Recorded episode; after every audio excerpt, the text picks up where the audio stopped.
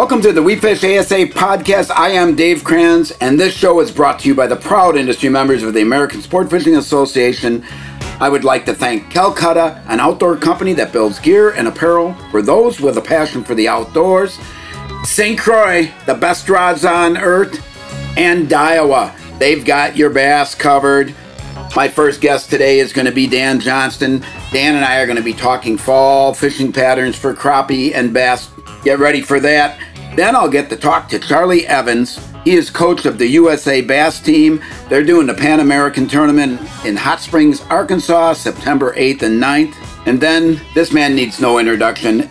Even if you're not in the sport fishing world, you know these three initials KVD. Kevin Van Dam is going to come on and talk about his recent announced retirement from tournament fishing, but he's still going to be in the industry. We'll listen to Kevin talk about that. But first, this segment of the We Fish ASA podcast is brought to you by St. Croix, the best rods on earth. I would like to welcome back Dan Johnston. How you doing, Dan? Doing great, Dave. Thanks for having me. Oh, no problem. Boy, uh, summer is waning. We're heading into fall. And today's uh, topic, we're going to talk about fall patterns that we'll be using coming up here for bass and crappie. And uh, it, I could argue that it's one of the favorite times of the year for me to fish. And I think you kind of like it too.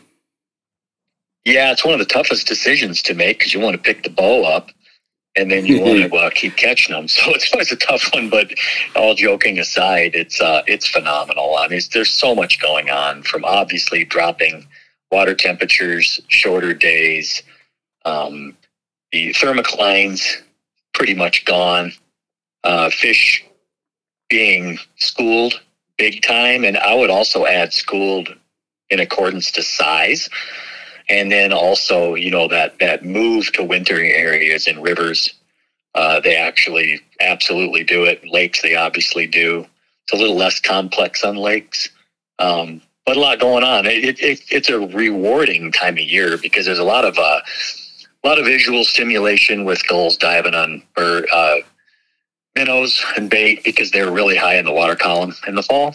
Yeah. Um, and fish will stay a lot shallower than people realize. And like I said earlier, they they school up big time. So when you land on them, you can land on them, but when you don't, you can feel like everything's vacated. so yeah. It's, it's, fun. It's a great time of year. It's like, where did they all go? And, and one of the things I like to look for always in the fall, and the later it gets in the fall, the more this seems to hold true, is, is sticking with some of the green weeds. I know there's exceptions to that uh, because the green weeds are producing oxygen, and normally the smaller invertebrates and small fish will hang around those, and those are the refrigerator for the bigger fish so they come and eat them. But you have some patterns that you use in the fall actually that you you like dead weeds, if I remember right. Was it pad stems or something that you've done well on?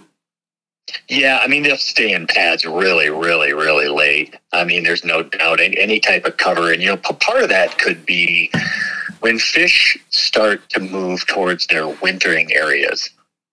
They have to get from where they are in the summer to where they want to end up.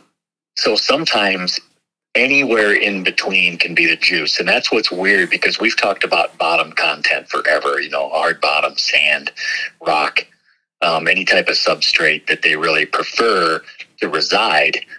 As bait fish do too, but there are times that I've seen in the fall where you don't necessarily have to have that because they're trying to get to point B and they have to go, they have to get there. And sometimes you'll find them hold up in totally the wrong bottom content. And that's where I found them in those pad stems.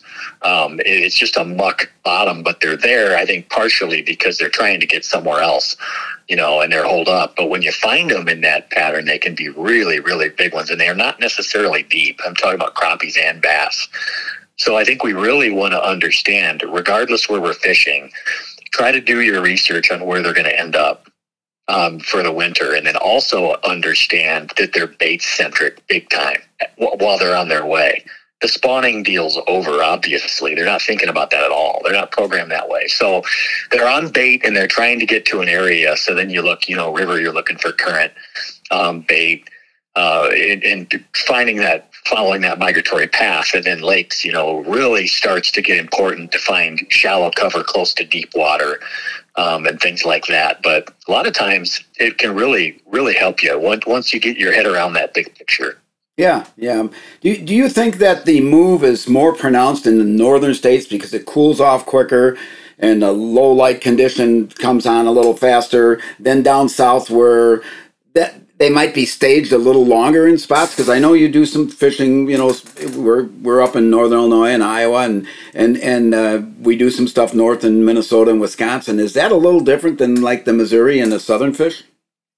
I would have to believe that it is. I don't get in the deep south in the winter much, or in the late fall is what we're talking about much. Yeah. Uh, but I have to believe that's true because there's no question if you're not following um, the migration pattern of fish in the fall, you're less likely to land on those schools of really, really good ones. I mean, there's always seems to be resident fish that are just there on the spot on the spot. And, you know, you can go catch one or run into some little ones here and there and grind out a pretty good day. But to land on those really quality schools, they're they're definitely connected to that to that move. Now, that said, they don't all do it at the same time, beyond the mm-hmm. shadow of a doubt. I mean, there's still going to be people that catch them in the typical summer sloughs, pads, frog water, no question about it. But then as you start to get in that late fall, they'll really start to wolf pack up on points and in sloughs and rivers and getting into situations where they're making that move. Because late, late fall, they're really schooled up like big time, very close to wintering areas, almost to the point where it's just ridiculous. You know so there's there's a there's a time that elapses you know obviously from the summer to the late fall and they, they start to make that move but it's important that they stay on bait. You can cover a lot of water. They get really aggressive. Uh, the feeding window throughout the day i think even increases. Um, they're just really trying to load up.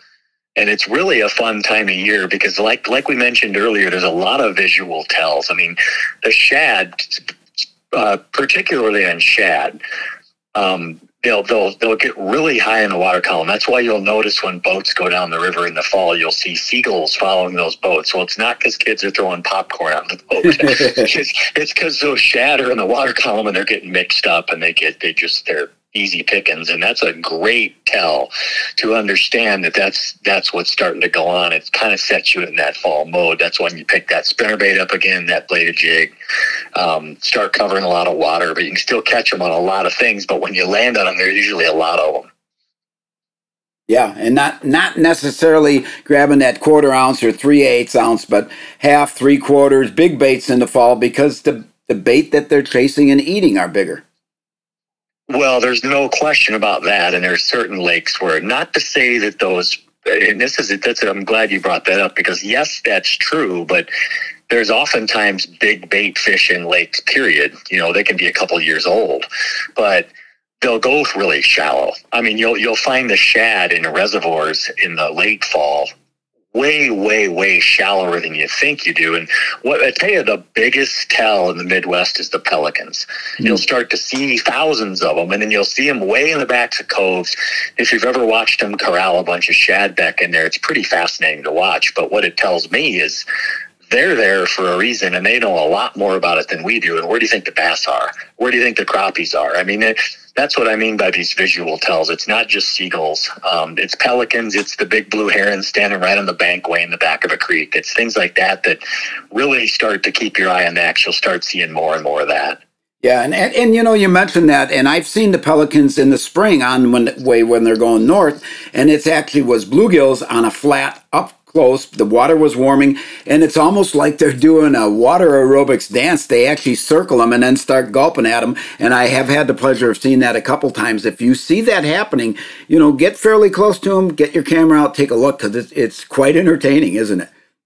It's one of the most fascinating things you'll ever see. The only thing I can relate is if you see a whole big pack of dolphins corralling shad on a beach or something. They're, you know, the, we talk about the master plan all the time, and I don't think any of us in ten lifetimes will get our heads around how that actually happens. But it is, it's truly awesome to see. But the first thing I'll do if I see a cove like that and I see that going on, I'm going to go find another one, another cove, mm-hmm. or something that sets up similarly because they're in there because the bait are accessible and vulnerable. And usually that means they're high in the water column, they're easy to push back, they're easy to trap.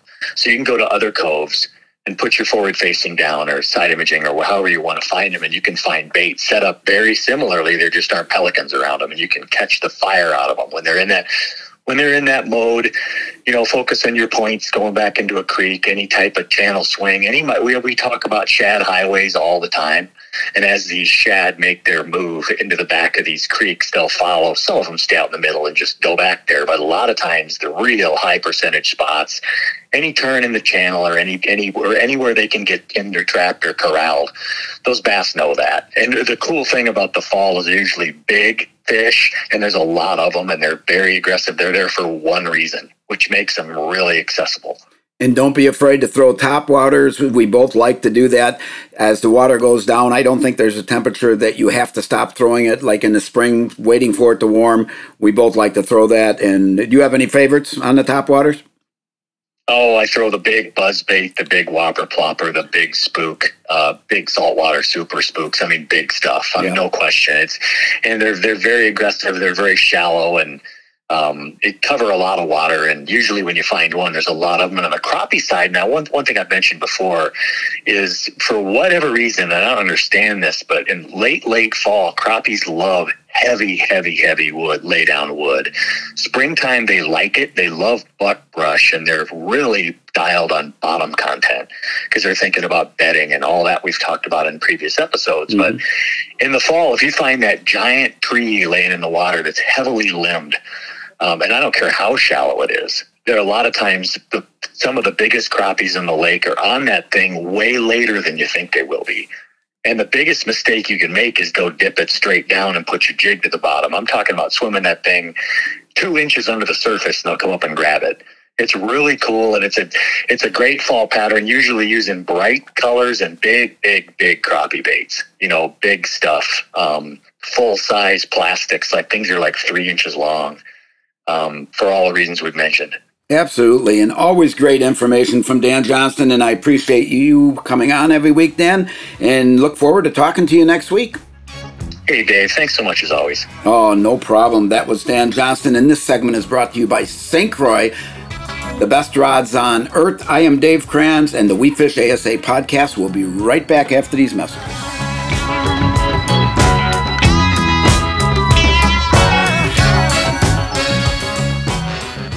Probably one of the number one questions I get, you know, what line do I use? That's a big debate. On every tour out there, everybody's debating which line. I choose the simple side. My choice of line is Sunline. One of my favorite lines to use is Sunline. How all can you use it? Anywhere you want to. Anywhere there's water and bass, it's good. Walleye, catfish, trout, speckled trout, sharks. There we go. Uh, I don't say this unless I think it's true, but honestly, it's the best in the market. Daiwa MagForce Z, similar design to our SV system. Reels with MagForce Z excel when it comes to casting control while fishing bigger, heavier baits. Our standard reels have a fixed rotor on the spool, meaning the braking pressure is consistent across the entirety of the cast. MagForce Z incorporates a spool that has a dynamic rotor that can adjust out and back from the spool. This gives you maximum control and casting precision.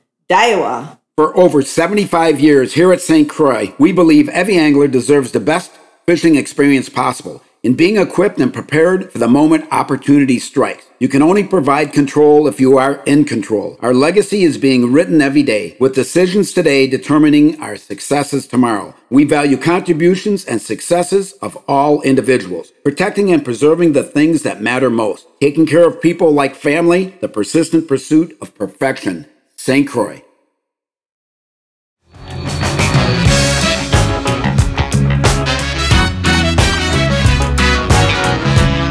Welcome back to the We Fish ASA podcast. I am Dave Kranz, and this segment is brought to you by Calcutta, an outdoor company that builds gear and apparel for those with a passion for the outdoors. I always get to say that everybody I have on this segment has a passion for the outdoors. My next guest certainly does. He's been on several times before. He is Charlie Evans. He is coach of Team USA Bass. Welcome back to the program, Charlie. Thanks, Dave. I'm, glad to join you every time. This is my favorite program in the world. Oh, I appreciate that. And you know what? We love having you on because what you're talking about is something that could eventually and probably will eventually be bass fishing in the Olympics. This is a worldwide drive to get this done. And uh, tell us a little bit about the event that's coming up, who you have on it, and where it's at. There's a lot of good things happening, aren't there? Absolutely. This is the Pan American Championship.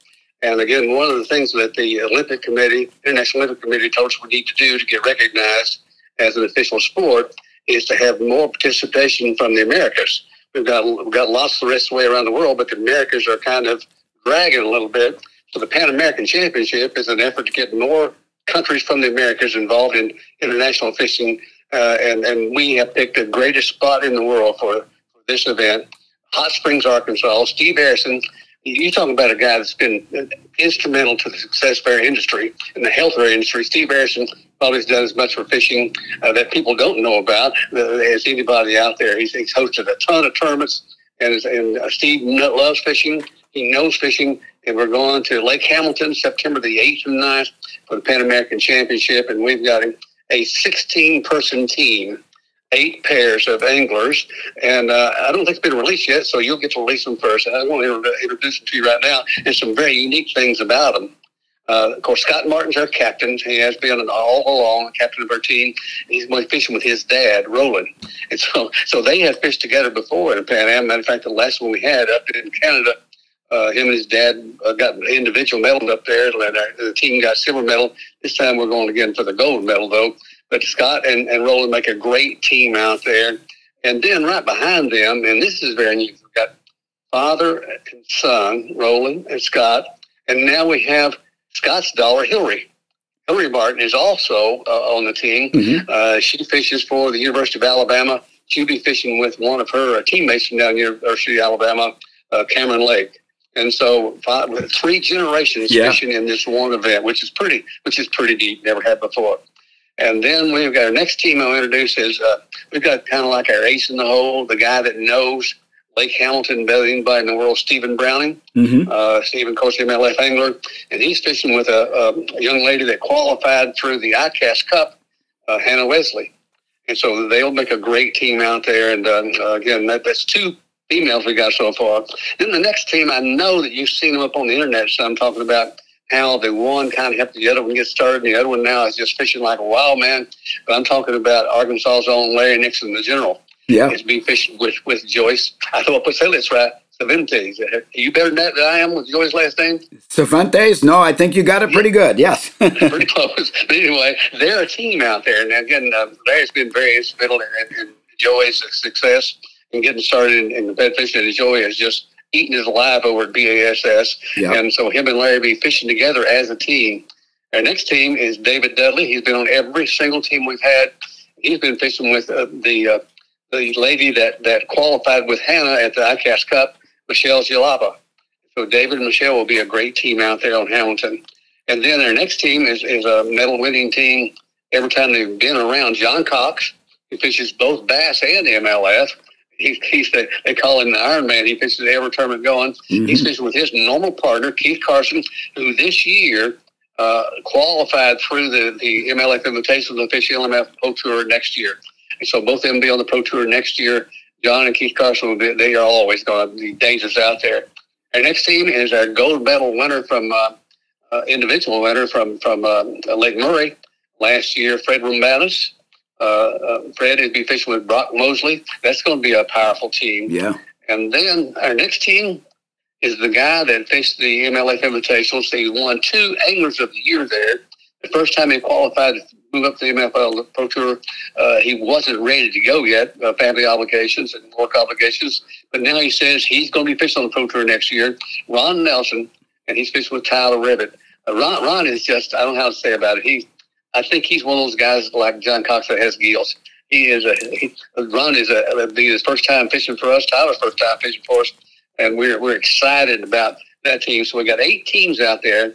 They'll be fishing for two days, and again, we're fishing for the United States. We're trying to win the gold medal for the U.S. and uh, and we'll settle for nothing less than that. And then we have a gold, silver, and bronze pairs medals that all these guys will be shooting for. And uh, so this is a great team, a fun team. Uh, uh everything from great experience to young people to to college uh, students to the three anglers to like I said, a, a three generation family event. So we're very proud of this team. And uh, it's happening September 8th and 9th. We're weighing in at the Andrew Hulsey State Fishery uh, Hatchery out there on the Lake Hamilton. Want everybody to come out and watch the weigh ins. Uh, I'm not sure about the, the weighmaster, but He's done a couple of them. He, will get by. He'll do it at Penn City rate. And again, this is a Pan Am, and we got the United States, of course, be there. Canada be there, which is always dangerous. Yep. Canada beat us the last time up there, but I won one hundred pound uh, in uh, in Canada, so we won't we don't get back at them. Mexico, they're always dangerous. Puerto Rico will be showing up there this year, and and the the I think the captain of the Puerto Rico team is the past uh, head of Fish and Wildlife.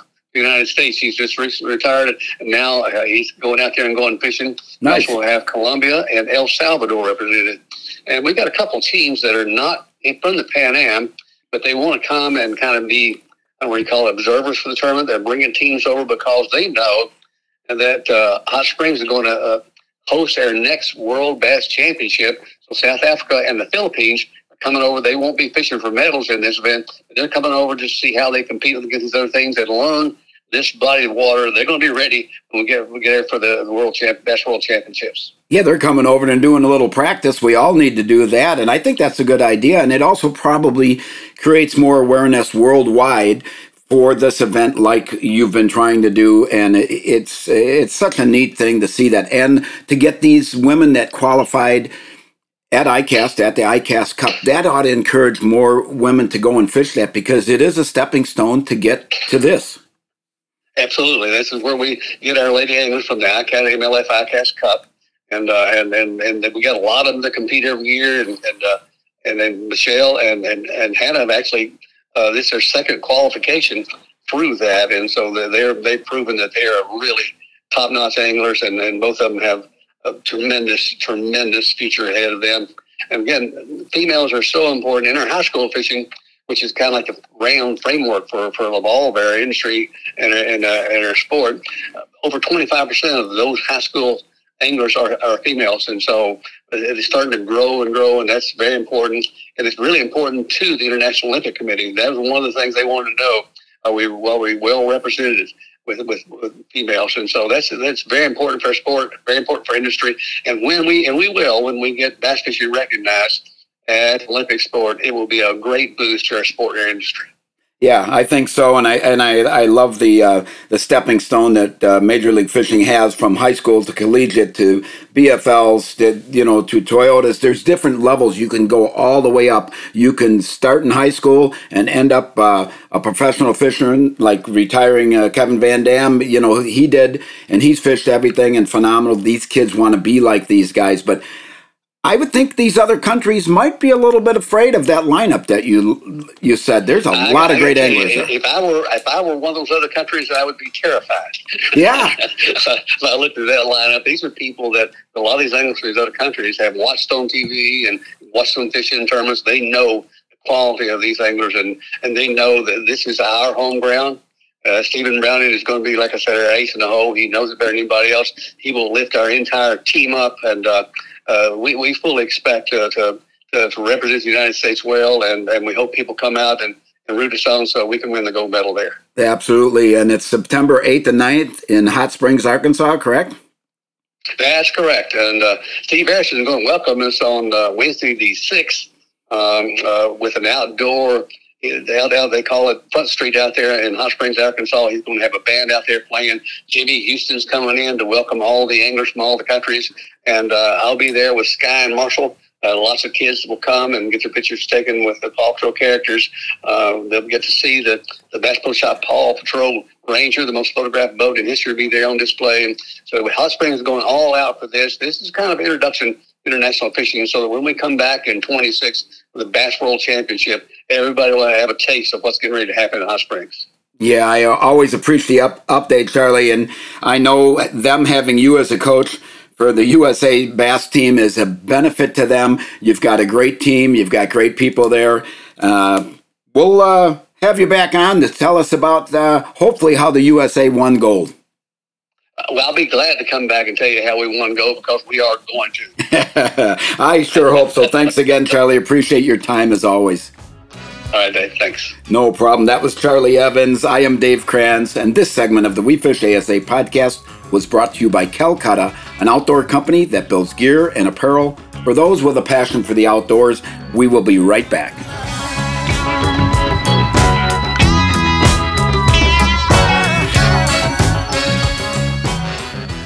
Calcutta Outdoors. From bluegill to bluefin, Calcutta Outdoors has the innovative outdoor recreational brands that consumers are looking for. We offer a wide range of trusted products, from fishing rods, combos, and tackle to coolers, drinkware, outdoor apparel, and marine accessories. Calcutta Outdoors. I'm professional angler Kevin Van Dam, and people always ask me, what's the best and easiest way to catch fish? Well, that's simple. Keep our waterways clean and free of litter. You know, tossing your worn out lures in the lake is not a winning move. Pitch them in the trash. Do your part and join me. Visit keepamericafishing.org and pledge to pitch it.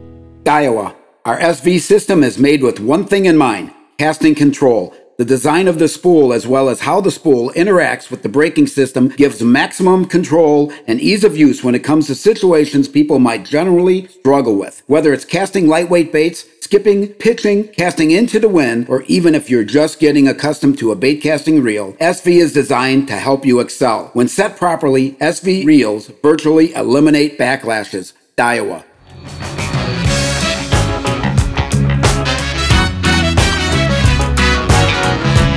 Welcome back to the We Fish ASA podcast. I am Dave Kranz, and this program is brought to you by the proud industry members of the American Sport Fishing Association. I am so happy to have my next guest on. He recently announced retirement, and even people who are not in the outdoor world know who this man is by just his initials, KVD. Welcome to the program again, Kevin Van Dam. How you doing today? Man, I am. Uh, I'm doing fantastic. It's uh, been a the year has flown by. You know, I mean, like you said, I announced that I was going to retire from tournament fishing at the beginning of the season, and um, man, it's been a been a whirlwind season, but uh, I'm really good for it, and, and really excited to move on to this this next chapter. And I mean, I'm really not retiring. I'm just change, changing uh, direction in in careers, but uh, it, it's been it's been such a amazing uh, run for a long time, and I've had had a great time, and looking forward to this next phase. Absolutely, and and you. Do you remember the first time you fished a tournament? Do you remember the excitement of that, or did you not even realize it when you did it that this was going to be your your dream fulfilled?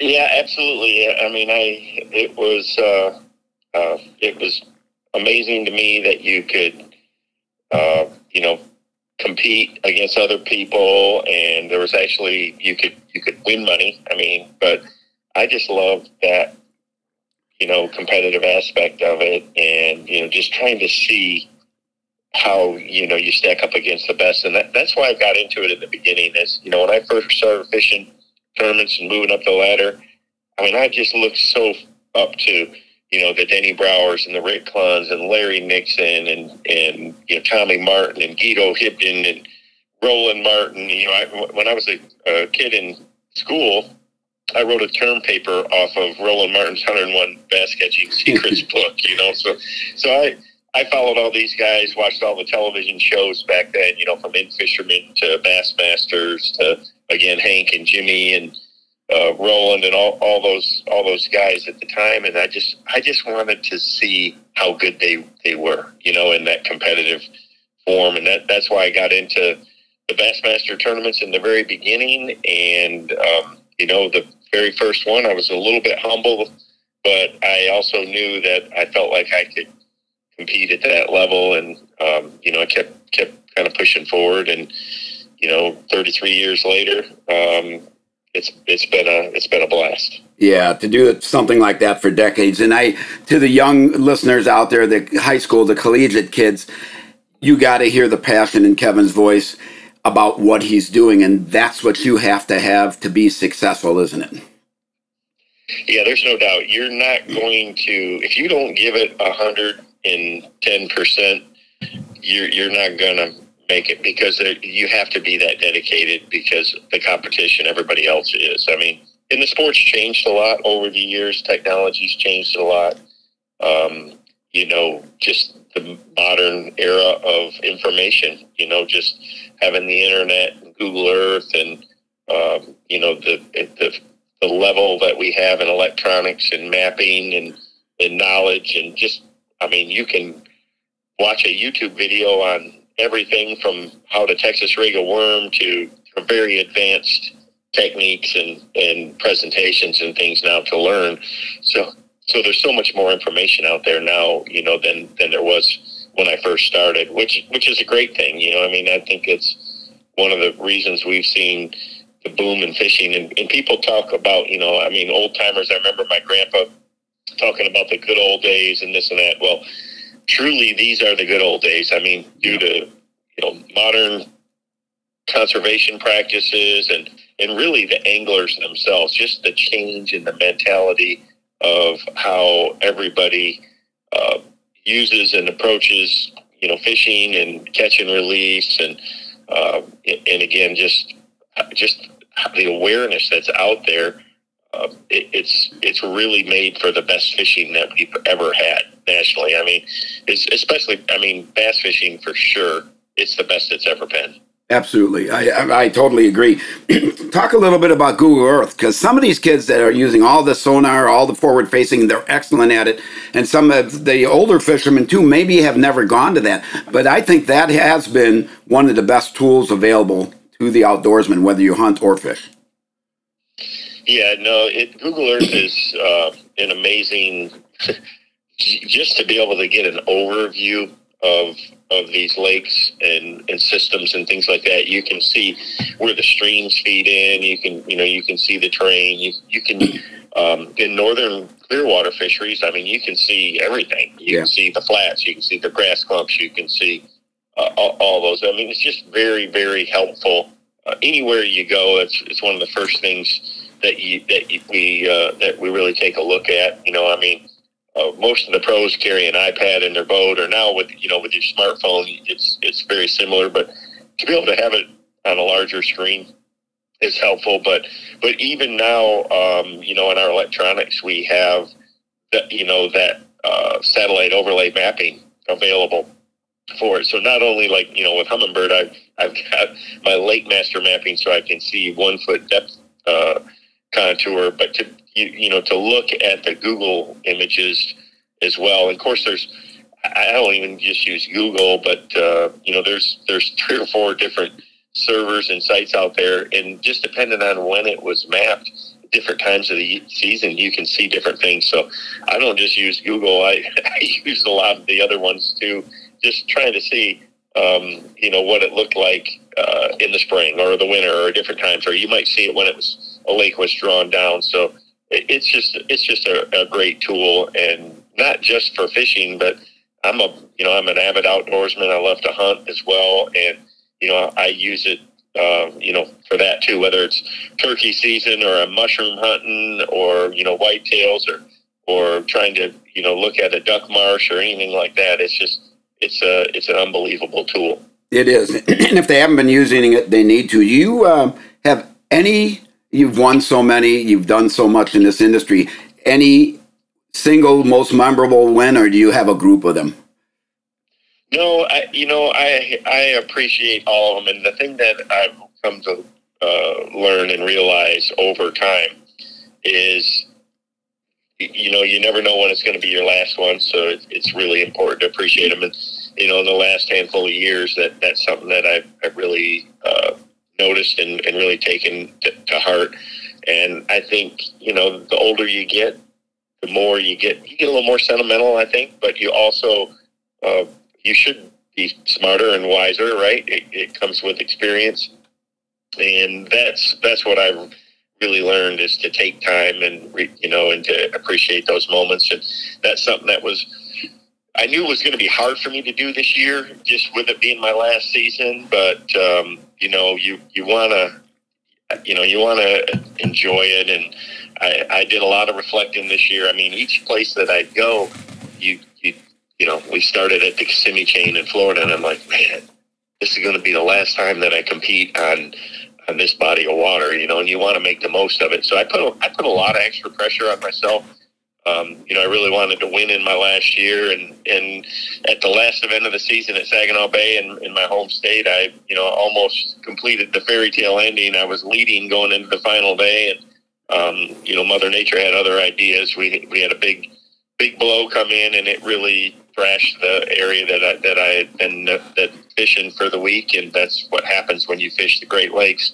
and you know, I ended up second there, but it was still a, a great week and a great finish. And you know, I mean, my career is not defined by any one tournament or, or, or winning or losing, but you know, the, the overall body of work, I'm really proud of, of, you know, what I've been able to accomplish in, in the way that I went about it. You know, I mean, that's the thing that young anglers, uh, I, I worry about now that, you know, they're just, it, they, a lot of them have come up differently. Um, a lot of them have had, you know, through the high school or the college program and, and had you know, a lot of people show them the way or take them to to, to things. And and forward facing sonar is is really dominated the landscape so much that they forget about using their basic instincts and and understanding the seasonal patterns and knowing what to do if you get a sudden flood or you know uh, fast changing conditions. And that's what a true professional angler has to be able to adapt to is is whatever Mother Nature throws at you on, on a given day. And, you know, you're not always going to win, just like the last tournament at Saginaw. I mean, when it blows like that there and that shallow, you, there's just nothing you can do. It just, uh, it just took, took the whole, you know, that playing field um, that I was playing in anyways and, and, and made it really unfishable, you know, so it just is part, it's part of the game. You, you know, you're supposed to be able to prepare for anything and everything, but there's just, some days you just can't make it happen. But all in all, you you you know one of the things that had helped me from the very beginning was being very versatile, and it didn't matter if I went from Texas or California or the Potomac River or New York or anywhere in between. Um, you know, you've got to be able to adapt to just about any situation and feel comfortable there. You know, so you gotta you got to be able to deep crank and flip and throw top water and punch mats and jig a spoon in 50 foot of water and mm-hmm. drop shot. And, you know, you just, you have to be super versatile and uh, adapt to about anything. And, and I think it is easier with technology today to do that, but there's no substitute for experience and time on the water. You know, I mean, it's, it's hard for somebody new to it to understand what that tidal drop at the Potomac River does every six hours. You know how yeah. how it affects the fish until you experience it. So that that that's part of it. But uh, you know, in this next phase of my career, I'm basically going to be spending my time uh, trying to teach people and help people be more successful on the water. You know, through through all the different shows and uh, you know videos and things that I'll that I'll be creating. I've been doing it really my whole career anyways, but just off the tournament platform. But uh, you know, we'll we'll do that full time going forward. Boy, and, I'm, and I want to hear a little bit more about that, but I got to take a quick break for our sponsors. I am Dave Kranz. This is the We Fish ASA podcast. We'll be right back with more KVD, Kevin VanDam.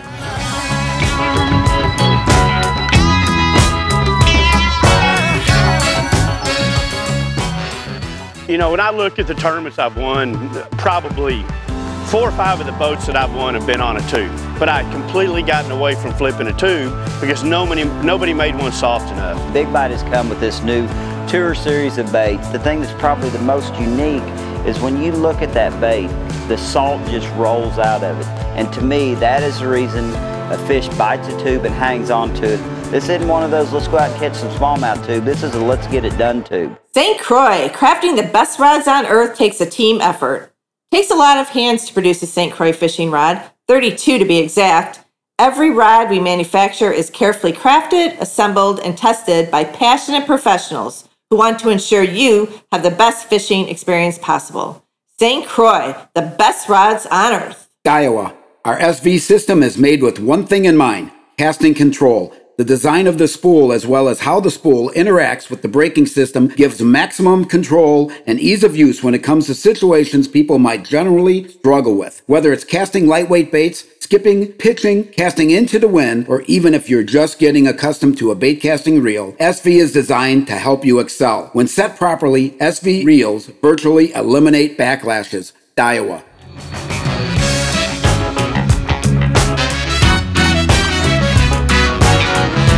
Welcome back to the We Fish ASA podcast here with Kevin VanDam. I am Dave Kranz. Boy, good good uh, information we got for you before we went to a uh, a break for commercials. But you you were talking about being adaptive to using every technique. How far has it come since you started 33 years ago at the professional level? That people are using more spinning rods than ever. If you're not using a spinning rod nowadays, you're not in the game, are you?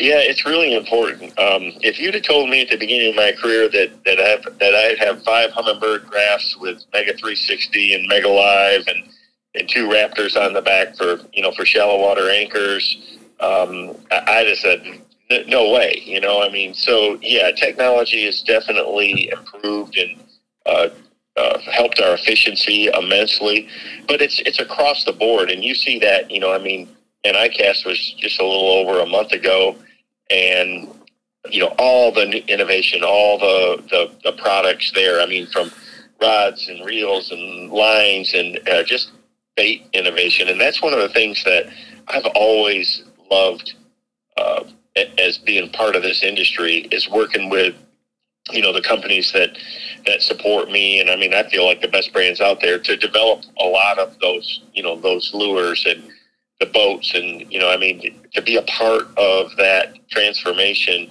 over the years. And, and something that i will continue to do you know going forward. I mean strike king is a great you know uh, partner of mine. And you know i have a lot of signature products across a lot of platforms out there but but especially in lures so you know develop you know baits and things like that uh, is really it's rewarding. It's a lot of fun. And and you know i want to help or I want to build the stuff that's going to make me more successful on the water. And no doubt with this technology that we have, you see a lot of lures and things that are geared towards this forward facing sonar now. You know, I mean, we're, we're building specialized swim bait heads and, uh, you know, jerk baits and, and, you know, crankbaits and things like that for, you know, forward facing sonar. So it, it's definitely, uh, it's a lot of fun and it, it's great to see the success that people are having uh, because of it. You know, I mean, the weekend angler is almost the same as a tournament angler. You know, you got a very limited amount of time. You, you know, the rest of your weekend, uh, you got to spend mowing the lawn or doing honeydews or being with the family, whatever it is. So that six or eight hours that you get, you, you don't want to spend it out there just hauling water. You want to be catching fish and a tournament angler is the same way. You know, we're, we're fighting the clock to try to be as efficient as possible. And, uh, you know, we want to, we want to be successful out there. So uh, that, that mentality really transfers over and, you know, the thought processes are very similar because, you know, bottom line is we all want to have a great time. Or if you take somebody, if you take your daughter or your sons or your dad or your, your grandma or whatever, you know, you want to make sure they're, they're getting into fish and, and having action. So that's where putting all these tools to work really uh, really pays off. Yeah, and, and you talked about the uh, fact that you've kind of been doing what you're going to do going forward the whole time. You're educating people, you're teaching them how to be successful on the water, teaching them how to enjoy the outdoors, you know, see what's going on around you. And Potomac River, you mentioned that about, you know, I know whenever I'm there, you get to see the ospreys come down or eagles and grabbing fish off the top or something like that. It's just, these places are so cool to go to and, and do it. But you can share that with people through, like you said, videos, and you're teaching them about new baits that are being developed. And there's got to be an excitement for you to, now you're, you're changing gears. Instead of competing, you're actually teaching people how to compete. Yeah, so you know, people, a lot of people like, man, I know how competitive you are. How are you going to, you know, how are you going to live? How are you going to survive through this? And, and, you know, even in, in what I'm going to be doing, when you're, when you're trying to shoot a TV show, you're still against Mother Nature. You're still mm-hmm. against the clock. Um, you know, I'm competing against myself to create the best possible, you know, 30 minute episode or whatever it is that I'm focused on at that time. The best new product video, you know, for uh, that particular uh, product or brand or whatever it is at the time. So I I take that along the same lines, and uh, it'll be it'll be a lot of fun. I mean, I'm definitely looking forward to having a more flexible schedule. You know, on tour, you're basically committed to that 20 to 25 weeks a year that you have no flexibility in the schedule. You can't miss a day. There's no sick days. There's no off days. You know, if it's 32 degrees and blowing 25 mile an hour and raining, you you got to go. And um, in in my next life, you know, on those days, hopefully I don't have to be out there. And unfortunately, when you're scheduling film shoots and things like that, you're still going to run into that. Mother Nature always wins, right? Yep. And yep, you know, you you're going to have to you're going to have to deal with that. But I you can kind of plan. You know, I want to I want to go to Santee Cooper in mid March on a full moon when those fish are just prowling those cypress trees and, and try to hit some of the best places at the best times. And you know, you can plan for that a little bit, but it's it's never an exact science. But uh, that's the kind of things that I that I'm really looking forward to. So I'm still going to be traveling around a lot. Still going to be um, filming, you know, at a lot of really cool places.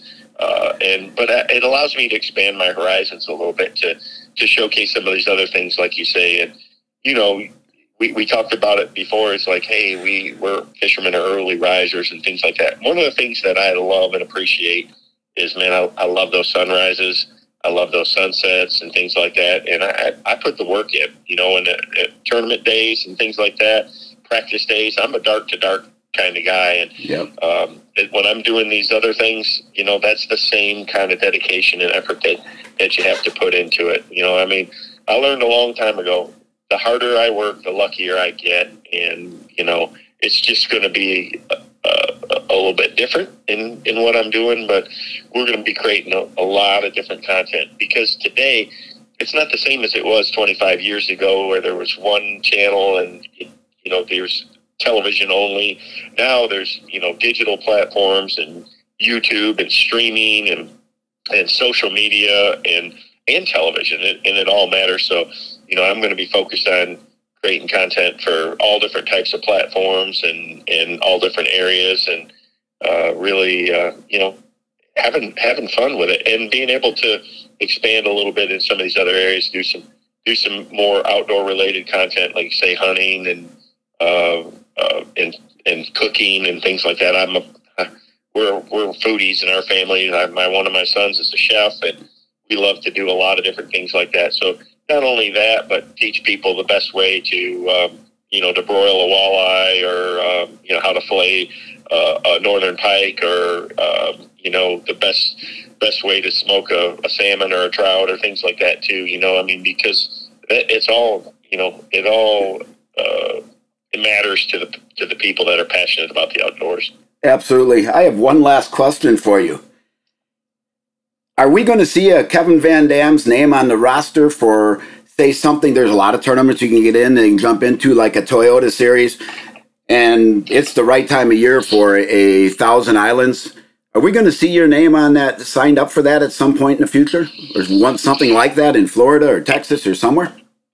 Uh, I, I really have no plans on on doing that. I mean, that's th- th- those that's you know, if I was to cherry pick one here or there, yeah, it, it's possible. But I really, um, you know, I might fish some charity events and things like that. You know, Yeah. we do quite a bit through our foundation for you know, and, and conservation is at the forefront of things that I want to raise awareness for going forward.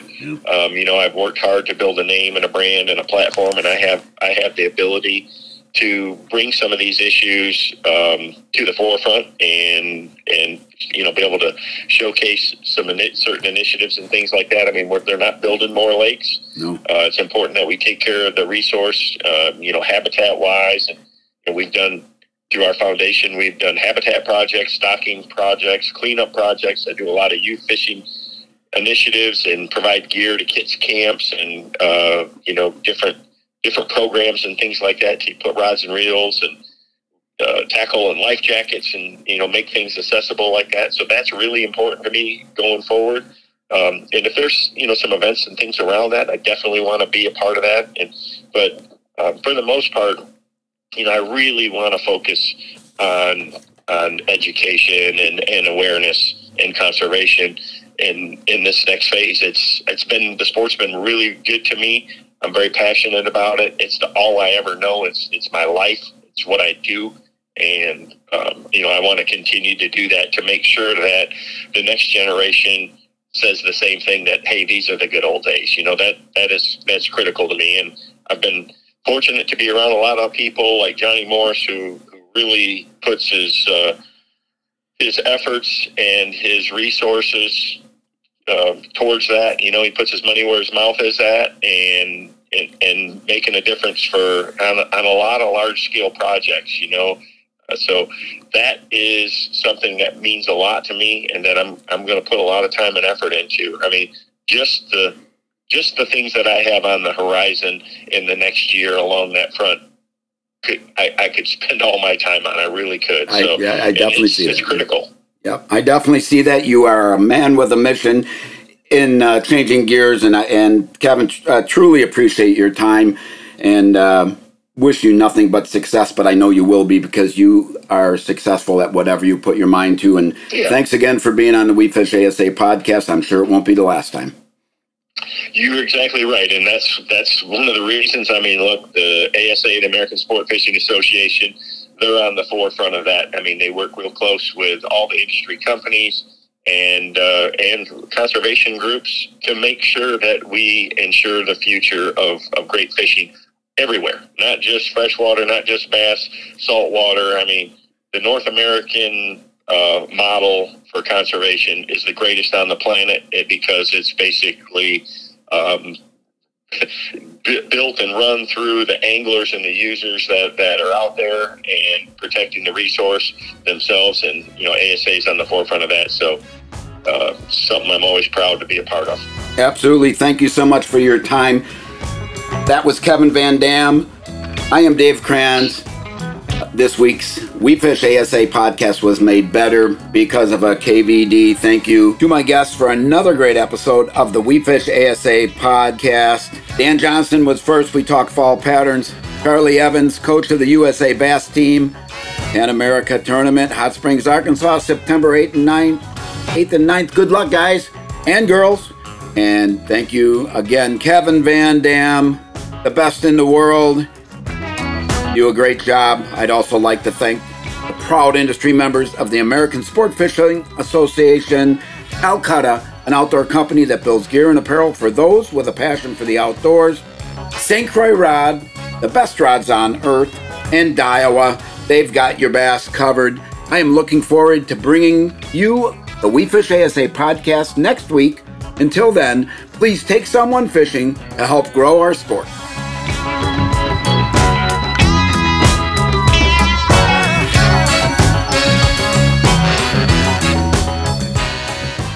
I'm professional angler Kevin VanDam, and people always ask me, what's the best and easiest way to catch fish? Well, that's simple. Keep our waterways clean and free of litter. You know, tossing your worn out lures in the lake is not a winning move. Pitch them in the trash. Do your part and join me. Visit keepamericafishing.org and pledge to pitch it.